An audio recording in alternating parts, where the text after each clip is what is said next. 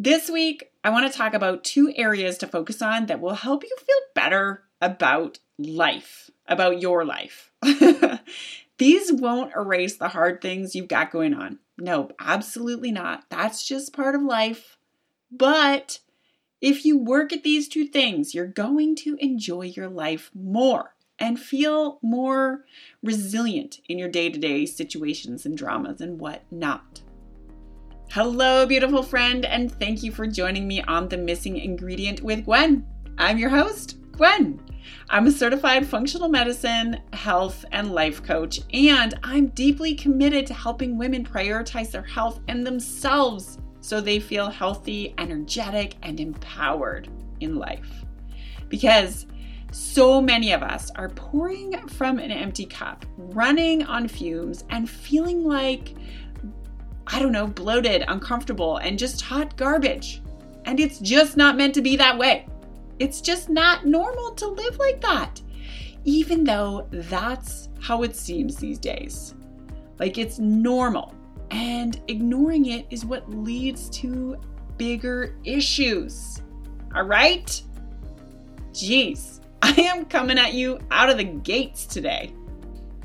Okay, let's get to the business of feeling happier and better about life, no matter what we've got going on.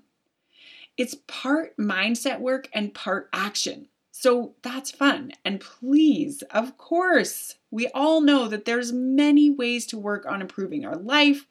Today, we're talking about two great things to include, especially if you've been feeling beaten down by the last few years and like you could use a little bit of a reset. All right? we want to be focusing on two things to help us feel more peaceful, joyful, and empowered. And they are the little things and the challenging things. And of course, eating to support our gut health. But we're not talking about that today. okay, so let's unpack these two things because one of them is obvious and the other one maybe didn't seem as connected to happiness and joy for you. All right, let's go. First of all, we want to focus, of course, on the little things because this creates a sense of peace and gratitude and goodness. These are things like how the clouds filtered across the sun and how your kids woke up and wanted to give you a hug this morning. Oh, morning squeezes, so special how your body feels after your run, or that first delicious sip of hot coffee. You know, the little things that easily get lost in all the shitty things. now, for those of you who know me, you'll know that I've used a simple gratitude practice to change my life. Legit. I know that sounds super dramatic, but it is the truth. When I first became a mom, I felt like I'd been exposed to this like astounding amount of love. And also, I felt this slow crushing of my identity and soul. How's that for drama? But listen, I mean it. And don't get excited. I love my babies.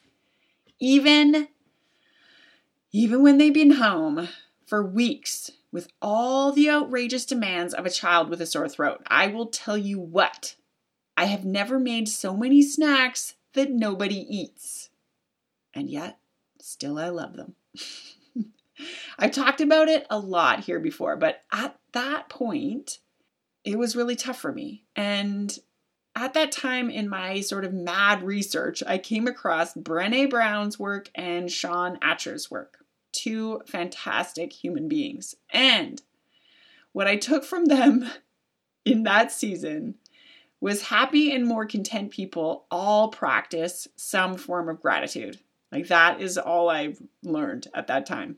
So I did. It felt, I mean, I learned a lot, but it felt like something that I could actively do in a in amongst like not having any sleep and adjusting to being a new mom.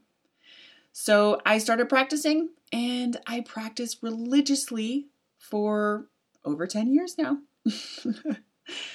but what I realized after not too long was that I wasn't really getting all that far with my sort of gratitude practice, but I was not going to let it slide because it was my lifeline back then for real. What I was doing in the beginning was what most people do I was writing down three things I was grateful for. Big important things like my health, my baby and my husband, and their health, my house, living in a safe place, having food, water, friends. And that was kind of on repeat for like five months. And it was, you know, getting a little stale. So here's the thing I've learned to practice gratitude. Well, obviously, there's no right or wrong way, but there's a way to do it that I found has a deeper impact on our daily lives. So, first up, the goal with gratitude is to actually feel grateful in your physical body and in your emotional self. We do that by really thinking about how we feel or felt in a moment of gratitude. What were the sensations? What were the emotions? What came up for you? We can create or recreate our feelings and emotional state by thinking about events, right? That's pretty amazing, okay? the power of our thoughts is off the charts and something we give very little weight to. To get more comfortable with this, try noticing when you're in a moment that you naturally feel gra- grateful. And know that as you practice, you will experience more and more of these. So you'll get comfortable with them. You'll recognize it right away. But in the beginning, pay attention to your response. How does it feel? What sensations do you experience? Later, when you're journaling, recreate the feeling by thinking about the event and the feelings you felt in the moment. Does that make sense? It often feels like warmth in our body or or an openness in our heart space or a flooding of goodness through your body or brain. But it might be something totally different for you, and that is fantastic. The important thing is to start to create a relationship with what those nuances are. The next part of using your gratitude practice as a tool is we want to start training our brain to notice magic in the most simple of moments. What happened today that was so simple and basic, but felt like love and joy and happiness and peace and beauty and calm and all of the most simple things?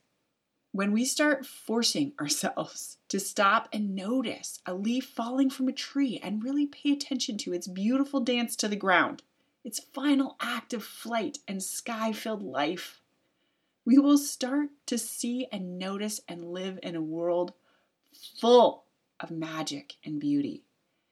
These are the simple things we want to be paying attention to. We want to be noticing them all the time. These things shape our life more than we can even imagine. Focus on them and let your world be filled with magic of daily life, of basic life. And I know there's probably part of your brain that's mentioning how silly and basic and unuseful this idea is. It is not. Okay? This is legit.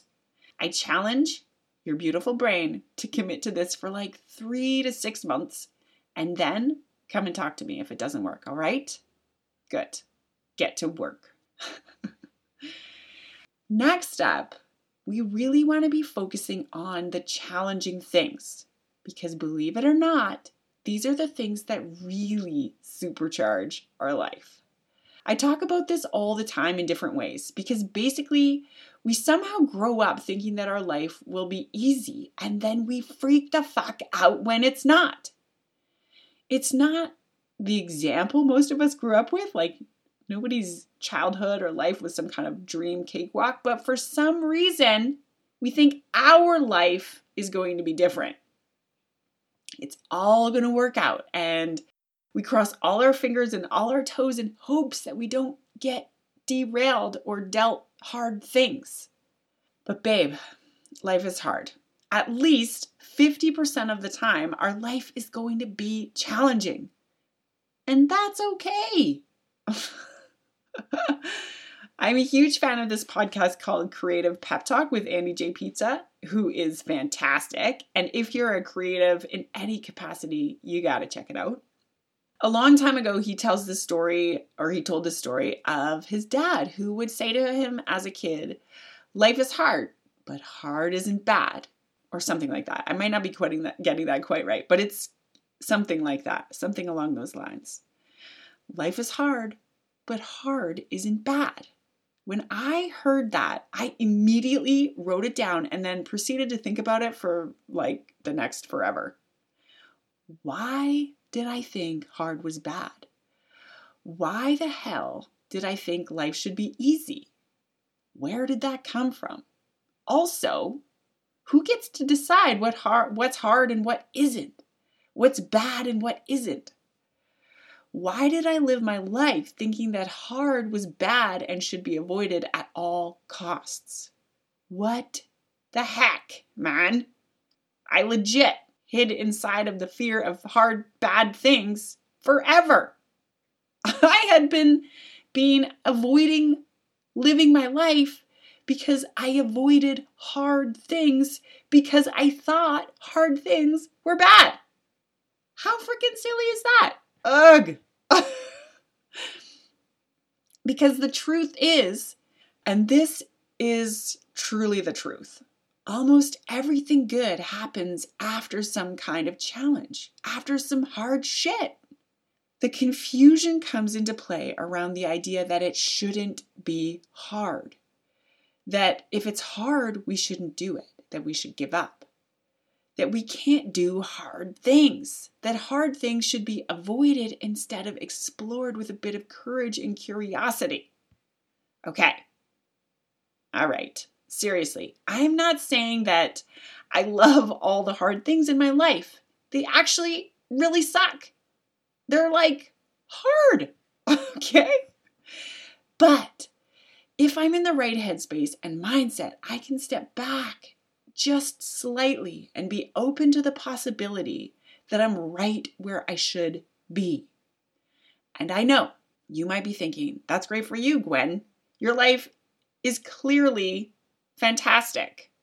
You don't know what hard is. And I feel you. I can acknowledge fully that as a white female who identifies as a female, my life is full of privilege. That's legit. There's no getting around it. And my life has not been all sunshine and rainbows. Both and, babe. I don't mean that in the way that I'm denying my privilege at all just in like a human, factual way. When we're in the tunnel of misery, it might be actually impossible to see any of this silver lining bullshit at all. But we can do the work after. It might hurt and it might make us feel uncomfortable and it might be scary to take ownership of our life like that. But it's ultimately what will make our life better. It's where all of our power lives. And I can tell you what, it took me a long ass time to figure this out for myself. and so much work still to be done, always. But when we don't, we're handing our happiness and joy and potential to other people. And they have no business doing this work for us. They legit cannot. So I want you to actually think about something that's hard. Not the hardest thing in your life. That might be too much of a stretch at this point. You can practice into it, but something that felt hard and like a real challenge.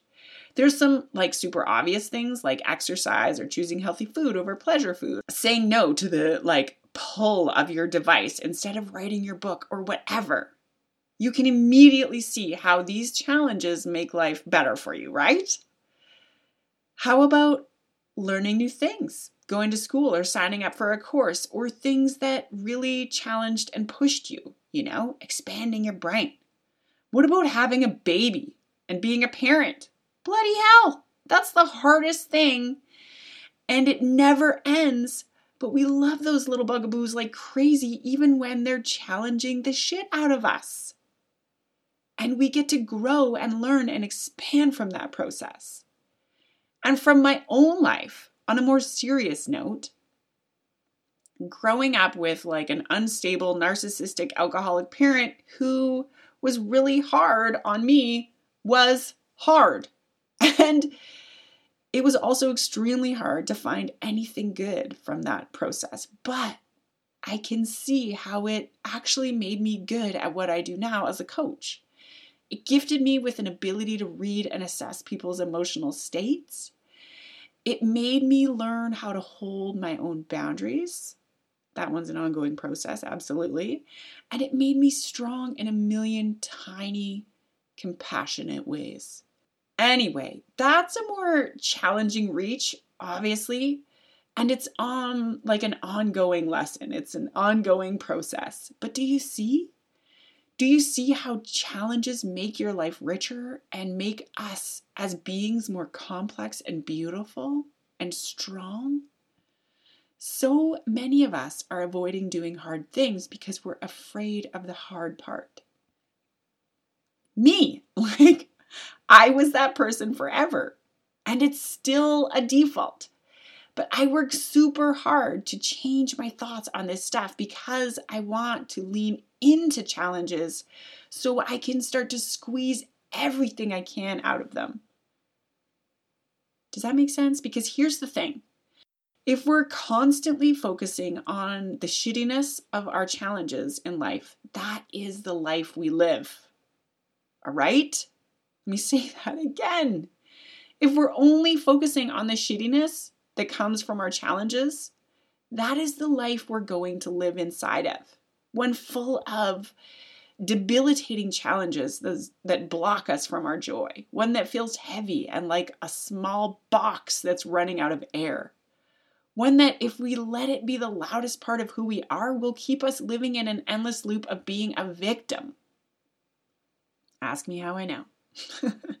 and, babe, I don't want that for you. I like I don't want that for anyone. There's no power in that room. And it's hard to breathe in there. We run out of oxygen. So, actually, do you know what is a fun and empowering practice, especially for anyone with a complex and complicated past that's filled with challenges? Writing out your history as if you're the hero of the journey. I know it sounds basic, but it's badass, actually. The hero's journey starts in the sort of known world with the call to action, which we try to avoid. But then something happens and we meet a guide or a mentor. We have this greater expansion in our mind. At which point, we start on the journey to the unknown world and come up against all kinds of things. All the dang things, yo. That is the challenges. Death, pain, suffering, hurt, betrayal, pain, love, loss, trials, explorations, temptations. We think we go in the wrong direction, and all of the challenges of life. To be clear, this hero's journey could still be about you when you were six years old, all right? At which point we learn something important and expand as a human. We grow we feel the reward of that and all of its glory.